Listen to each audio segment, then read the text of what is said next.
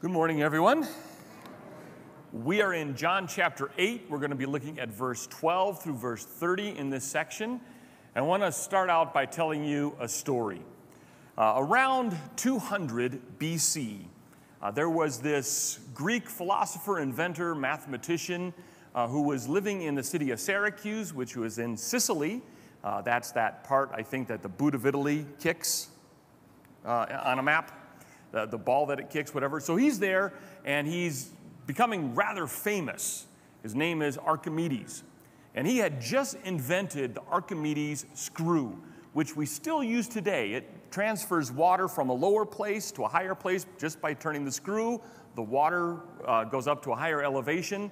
And he had gotten rather famous for that. Like I said, we're still using that screw mechanism today.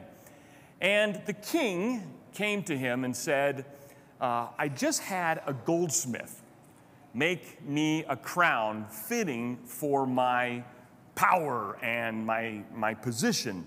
But I think the goldsmith cheated me. I don't think this gold crown that I paid for is actually all gold. I think he might have put silver in it. So I want you to figure out what is this crown actually made of, but you cannot cut into it or in any way ruin it. And so Archimedes was thinking about this. He's, puzzling in his mind. Uh, so he sets out for the next several weeks to figure out how can he determine what this crown is actually made of. So uh, a month or two goes past, and uh, just a normal day that he's having, and he takes a bath. So he's in the bathtub, and all of a sudden he realizes when he gets in the bathtub, his weight displaces a certain amount of water. And he thought that was odd, and he wondered if that happened uh, with any type of metal object or any type of object. So he started throwing other things in the bathtub and noticed that even though the size might be one thing, it, the buoyancy and the water displacement really was based on weight. And so he's thinking, I wonder if I put the crown in here and I have another a sample of gold and another sample of silver, and I wonder if I can figure that out.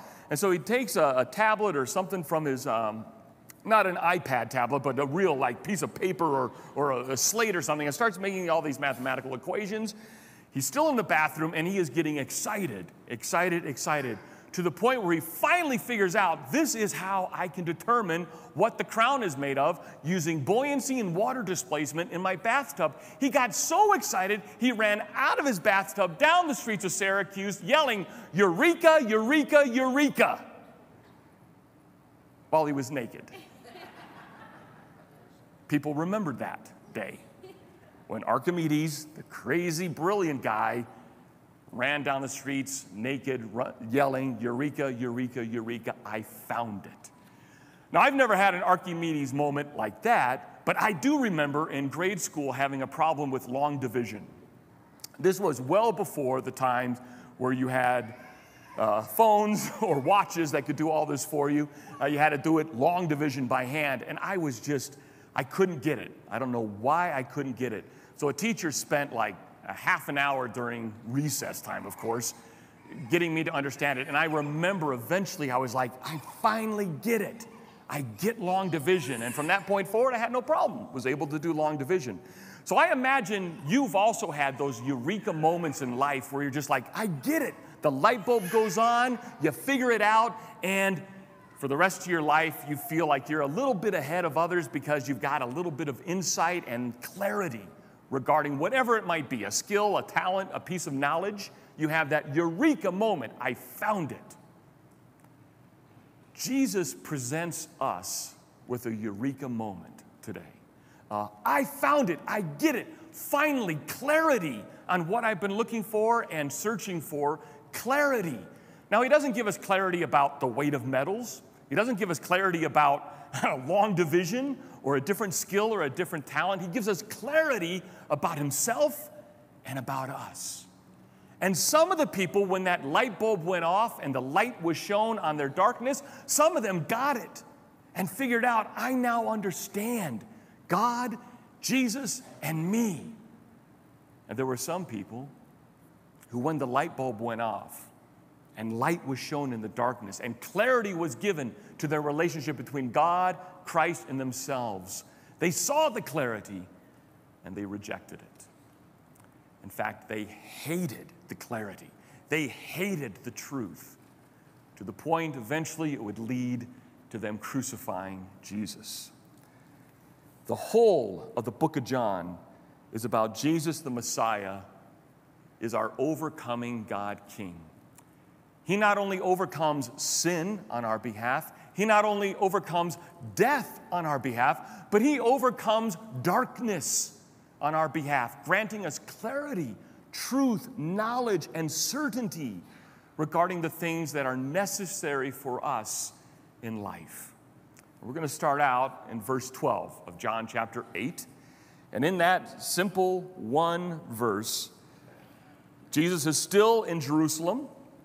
He is still, uh, the festival of tabernacles has already ended, but he's still in Jerusalem. A lot of people are hanging out. There's a lot of people there, so he knows this is a place where I can communicate God's truth and people will listen and hear it. It may not go off as a eureka, I found it moment, but he's giving them that opportunity. So he says in verse 12, again, Jesus spoke to them, to the masses in Jerusalem at the temple, saying, I am the light of the world. Whoever follows me will not walk in darkness, but will have the light of life. This is the second out of seven times that Jesus uses that phrase, I am. Earlier, he talked about, I am the bread of life. And now here he is talking about, I am the light of the world. And that phrase, I am, might quickly bypass us as New Testament believers.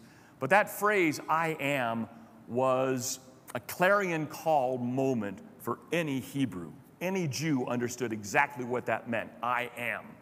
Because there's an instance in the Old Testament, in Exodus, where Moses was brought before this burning bush and God spoke to him from that burning bush and said things like, Take your sandals off, you're standing on holy ground. So, so Moses takes off his sandals, standing on holy ground, and God communicates to him from that bush.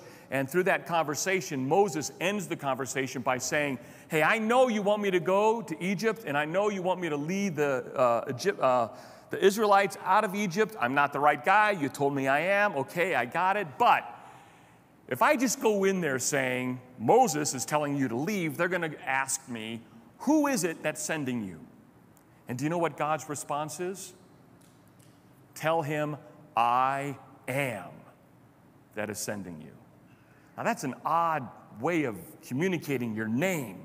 But God isn't communicating his name in that sense. He's communicating, I'm all there is that you need to think about. I am all there is that brings you comfort and joy. It's me. It's all about me. And rightfully so, it is all about Him because He's God. Fully God in every aspect, omnipotent, eternal, amazing in everything He does and says, all powerful, all knowing. Just tell Him, I am, is who sent you.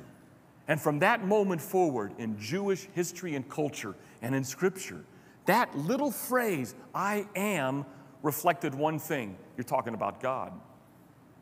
You're talking about God. You're talking about Jehovah, Yahweh, the God of the Abraham, Isaac, and Jacob, the God that Moses revealed himself to on that mountain where the burning bush was. I am always represented the name, character, and nature of God. The average Israelite would never use that phrase, I am, because everyone knew what it was talking about. You were saying you were God at that moment. So Jesus already has communicated, I am God, I am the bread of life. And now he's communicating second time, I am the light of the world. Jesus knew exactly what he was referencing. And the people knew exactly what he was referencing. He is equating himself to the nature and character of the God that revealed himself to Moses in the burning bush.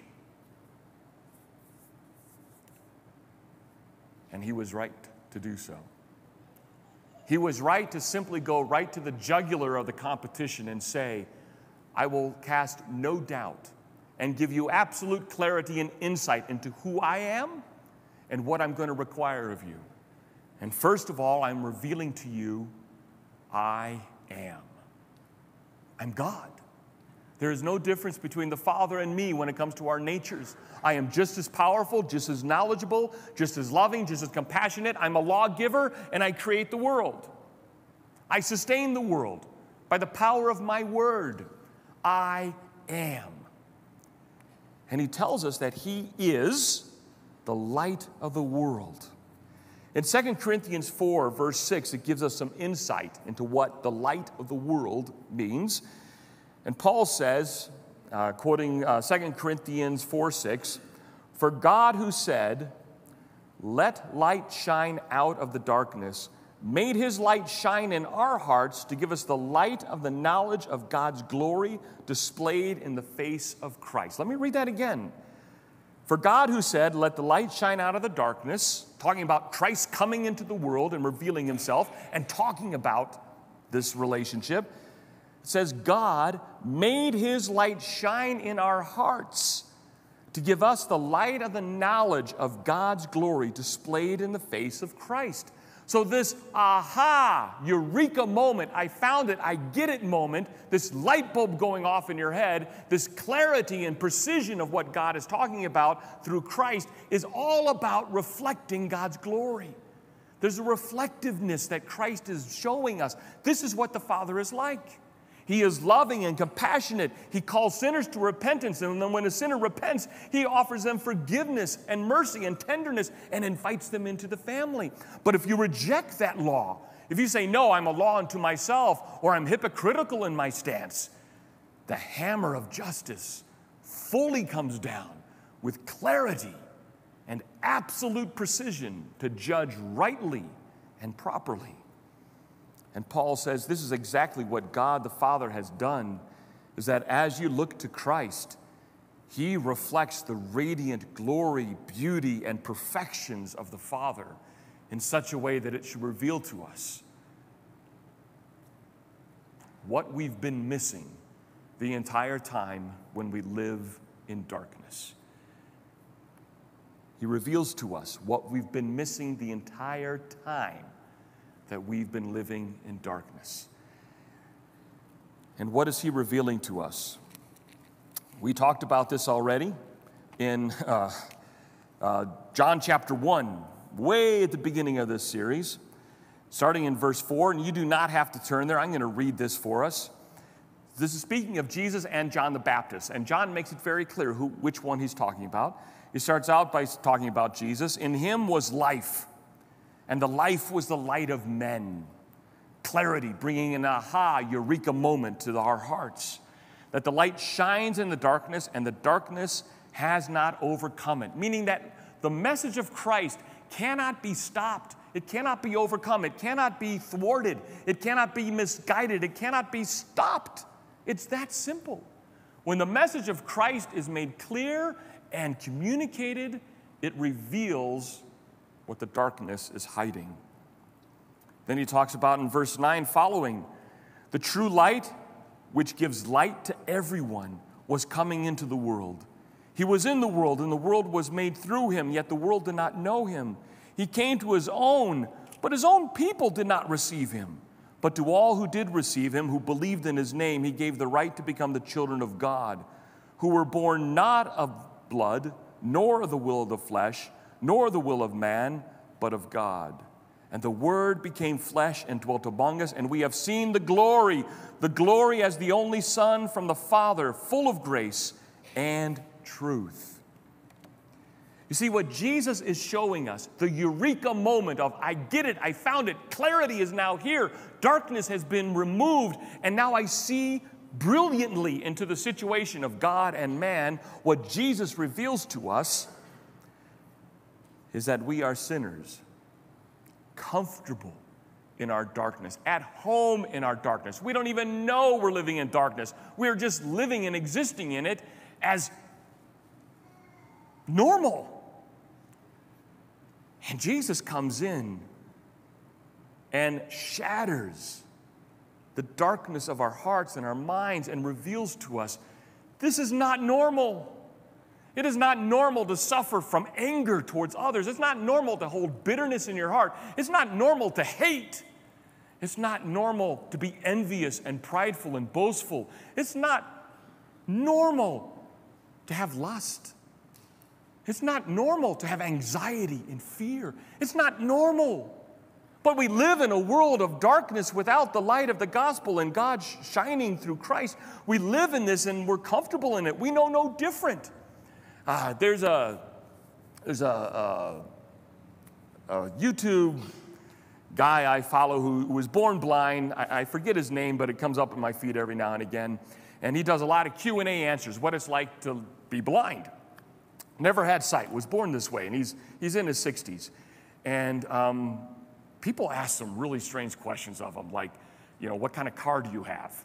And I'm like, he goes, I don't have a car. I, I really am not able to drive a car. And, and, and like, you know, can you tell the difference between uh, red and yellow? And he's like, you know, I, I, I don't understand the concept of color. So I don't know the difference between red or yellow. I know how to spell it, but I don't know the difference. And, uh, you know, they were talking about, you know, how do you know food is appetizing if you can't see it? Because I don't know, I trust the person who gives it to me. But the, the point of this guy is that he lives in a world of blindness. He's not bitter towards it, but he goes, I know no different. I don't know what colors are like. I don't know what it's like to drive a car. I don't know what it's like to look at food and determine on a menu which one I want. I have to be told, and I have to trust the person around me. Uh, he exhibits a beautiful example of what we are like in our sin. We don't even know it, we don't even recognize it. And you can pick any sin you want to that our culture is involved in, whatever it might be that you want to pinpoint. And while we get righteously frustrated and upset, rightly so, at sin that captivates the world and permeates the world, we have to understand those people that are promoting it and excelling in promoting it, they don't recognize that it's sin because they are living in a darkness of soul and a darkness of heart and a darkness of mind that hides it from them. So I cannot expect them outside of Christ's intervention in their life, bringing light to the situation. I can't expect them to call what is right, right, and what is evil, evil. I can't expect that. We can't expect that. The world is going to have it completely misunderstood and misguided when it comes to sin. They're not going to recognize it because the light of Christ's righteousness and truth and brilliance and clarity hasn't come to their heart or mind. They still have the scales of blindness over their eyes. And so I can't expect them to get it. I can't expect them to turn and repent. I can't expect them to create laws that guard against it because they're living in a world of darkness. We are sinners, and only He can save us from our sins. Only He can reveal to us in our life of darkness, when the light shines, how dangerous the world is. Because if the, those who live in darkness if they had their eyes opened like we have as believers and see it with clarity, we would realize that we are on the edge of a precipice, dancing and jumping and, and partying all we can. We're at a moment's notice, we are but an inch away from absolute terror and falling deadly into our sin and the consequences of that sin damnation. And this is what Christ came to reveal when he said, Again, Jesus spoke to them back in John chapter 8, verse 12, saying, I am the light of the world. Whoever follows me will not walk in darkness, but will have the light of light. Two very important things from there. First of all, he says, You will not walk in darkness. You will have clarity and you will be able to see where you are going. And you won't be guessing or feeling around or hoping. You will have clarity. I know the path that I'm walking. I know the end goal. I know my surroundings. I know where my foot is landing. I know where my next foot is landing. And Christ is my goal. I have Him in my eyesight. and I'm not surrounded. I'm still surrounded by dangers, but I know how to avoid the dangers. I can read the signs, I can read the warnings. I get it. And then, secondly, those who follow me will not walk in darkness, but will have the light of life. Christ is saying with no uncertain terms if you want spiritualness, if you want to be alive between yourself and God, if you want to feel the love of God, the mercy of God, the justice of God, the forgiveness of God, the closeness of God, the peace of God, the joy that God brings, if you want that in your life, then you have to turn to me, the Savior, that you might have that revealed in your heart to recognize it, to see it, and to grab onto it. It's only through Christ. The rest of our verses from chapter 13, or from verses 13 all the way to verse 30, is really one big thing, one big conversation that Jesus is having with religious leaders that make him distinctive. How is he really the light of the world? How is he really the one that can claim, I am? I am God. And so he goes through a lot of examples and a lot of truth regarding how he is the light of the world, the Savior of sinners. In verse 13, he makes that statement, I'm the light of the world. Verse 13 picks up with our favorite group of people, the Pharisees. So the Pharisees said to him, You are bearing witness about yourself. Your testimony is not true. Now, this is funny because if you remember back to last week, the Pharisees, same people, brought that woman in adultery before Jesus and said, You need to punish her. What should we do? And Jesus is the one who brought up the argument uh, where are the witnesses? So, in one case, the Pharisees didn't care about the witnesses. They only brought the guy, they didn't, only the girl, they didn't bring the guy. And all the, they weren't worried about witnesses and following the procedures. And now all of a sudden they're like, oh, he's claiming to be God. You can't testify that on your own. You need a witness to prove that. Not not that he hasn't already proved it through his miracles and power over nature and sin, but they want even more proof. And so Jesus replies to them in verse 14 Even if I do witness about myself, my testimony is true. First revelation of distinctiveness that Jesus gives about himself as being the light of the world is his testimony is true. His words are truth. And I would challenge you to look through all of Scripture and find one thing that Jesus lied about or deceives you on. One thing that he lied about, our nature. One thing he lied about, God's nature. One thing he lied about, his work on earth. Name one thing that he's lied about. Of course, I know in a church, in a Christian church, no one's going to raise their hand and say, Tim, he lied about this. I, I know that we're not going to do that. But I'll save anyone the embarrassment who thinks, hey, I'm going to play the devil's advocate and get Tim. Um, there isn't one. All right? There is no place in all of Scripture where Jesus lied. Not a single time. His testimony is true, the first distinctive he shows about himself. And then Jesus is very clear I know where I come from and where I am going. So, where, where did he come from? Not a trick question. Where did he come from? Heaven. He came from heaven. He descended from heaven by the beautiful, miraculous virgin birth, miracle upon miracle. But before that miraculous birth in Bethlehem, he was dwelling in heaven. And how long had he been in heaven? Forever. He's not created. He never had a beginning. He's always been the eternal Son of the Father. All three persons, the Father, Son, and the Holy Spirit, have all been three in one, never created and never started. He's always been the Son and always been at the right hand of the Father and has always been there in heaven. And only at that moment of the incarnation did that relationship change that he became or took on physical form in the form of human. So I know where I've come, come from, and I know where I'm going. So where is he going? He's going right back there.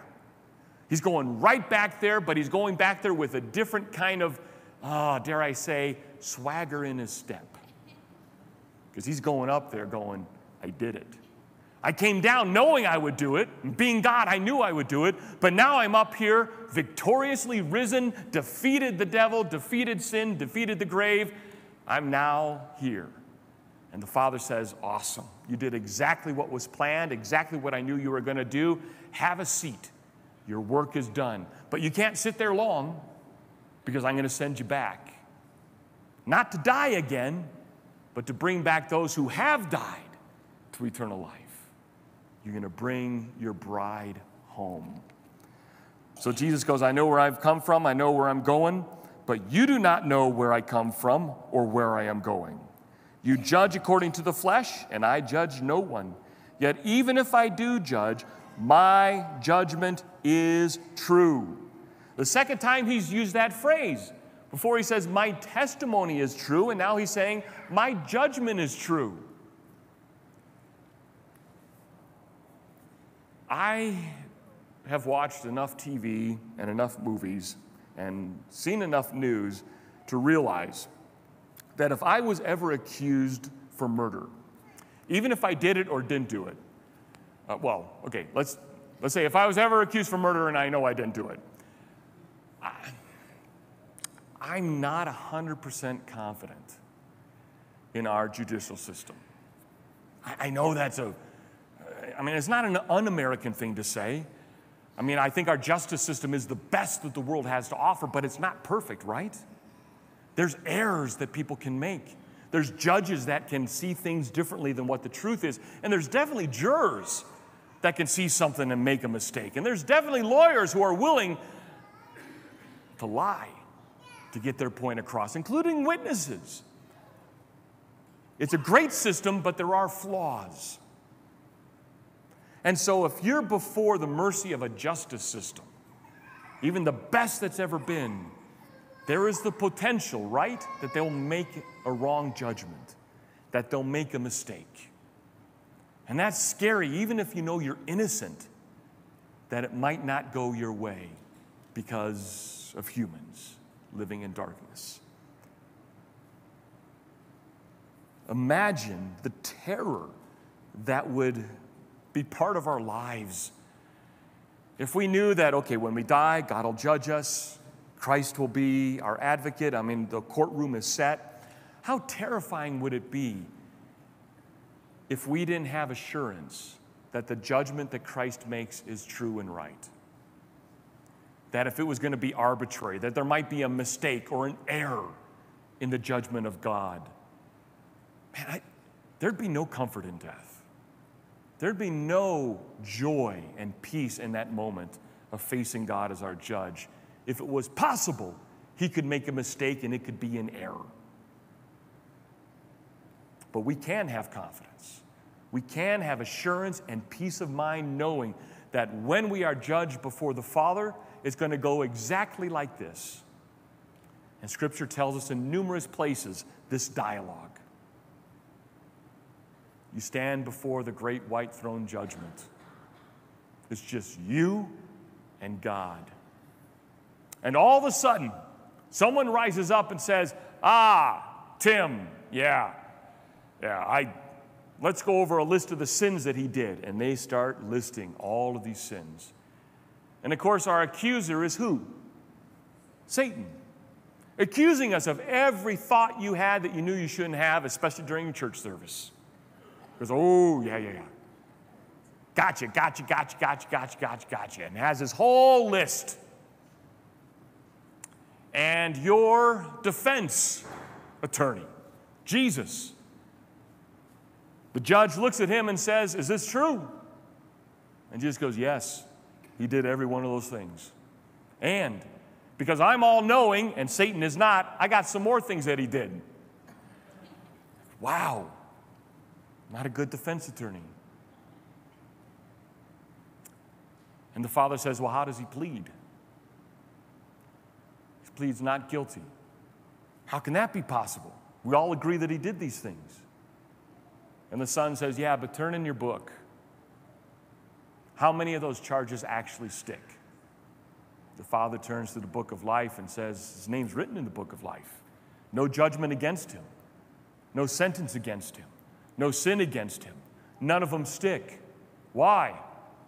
Because the page of his life is covered by this blood of the Son.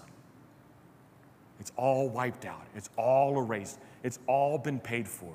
And the Father turns to the Son Have you paid for his sins? For all of them? The Son says, Yes. And the proof here is in my hands and in my side. I died on that cross for him. And so the Father has no, no reason to judge guilty, but judges us innocent. We have clarity and certainty and uh, comfort in that dialogue that we are not guilty before God because the Son took our punishment and put His life in place of ours.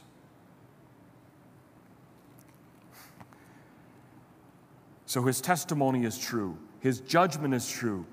For, for Jesus says, It is not I alone who judge, and I and the but I and the Father who sent me. In your law it is written that the testimony of two people is true. I am the one who bears witness. So not only is he the one who says his testimony is true, his judgment is true, but his bearing witness is true about myself and the Father who sent me bears witness of me. And they said to him, therefore, Where is your Father? And Jesus said, you neither know me nor my Father. If you knew me, you would know my Father also. These words he spoke in the treasury as he taught in the temple, but no one arrested him because his hour had not yet come true. So Jesus is giving testimony after testimony after testimony and evidence after evidence after evidence that the Pharisees are not going to get this message because they're still living in darkness. They haven't seen Christ as the eureka, I found it, I get it moment. They still have their eyes closed, their eyes blinded. They're not understanding the truth that Christ is communicating with, I think, very simple language. So he said to them again, I'm going away, and you will seek me, and you will die in your sin. Jesus says there's going to be a time and a moment where I'm not going to be available. And you're rejecting me. And in that rejection, when you die, you're going to die in your sins and you will not be saved. You will not get a second chance. You will not have purgatory to make it up for you. It's a lie from the pit of hell. When you die, if you do not see me as the light of the world, you will die in your sin. And the judgment scene is going to look much different. You're going to stand before God, but you're all on your own. There's no advocate with you. It's just an accuser, and the accuser is going to hurl accusation after accusation from the moment you took your first breath to the moment you died, a list of all your sins. And God's going to look in his book of judgment, and they're all going to be recorded. None of them are going to be erased, and none of them are going to be covered by the blood of his son. And he's going to say, What's your defense? And you will have no excuse. No excuse that you can come up with will make it up to God. And his hammer of judgment and justice will come down guilty, guilty, guilty. And that sound, that one simple word will resonate in your mind for eternity that there is no hope of getting out of the judgment of hell. That's what Jesus means to the Pharisees. You will die in your sin. Hope is gone. Terror is now your only friend. That's scary. That's terrifying.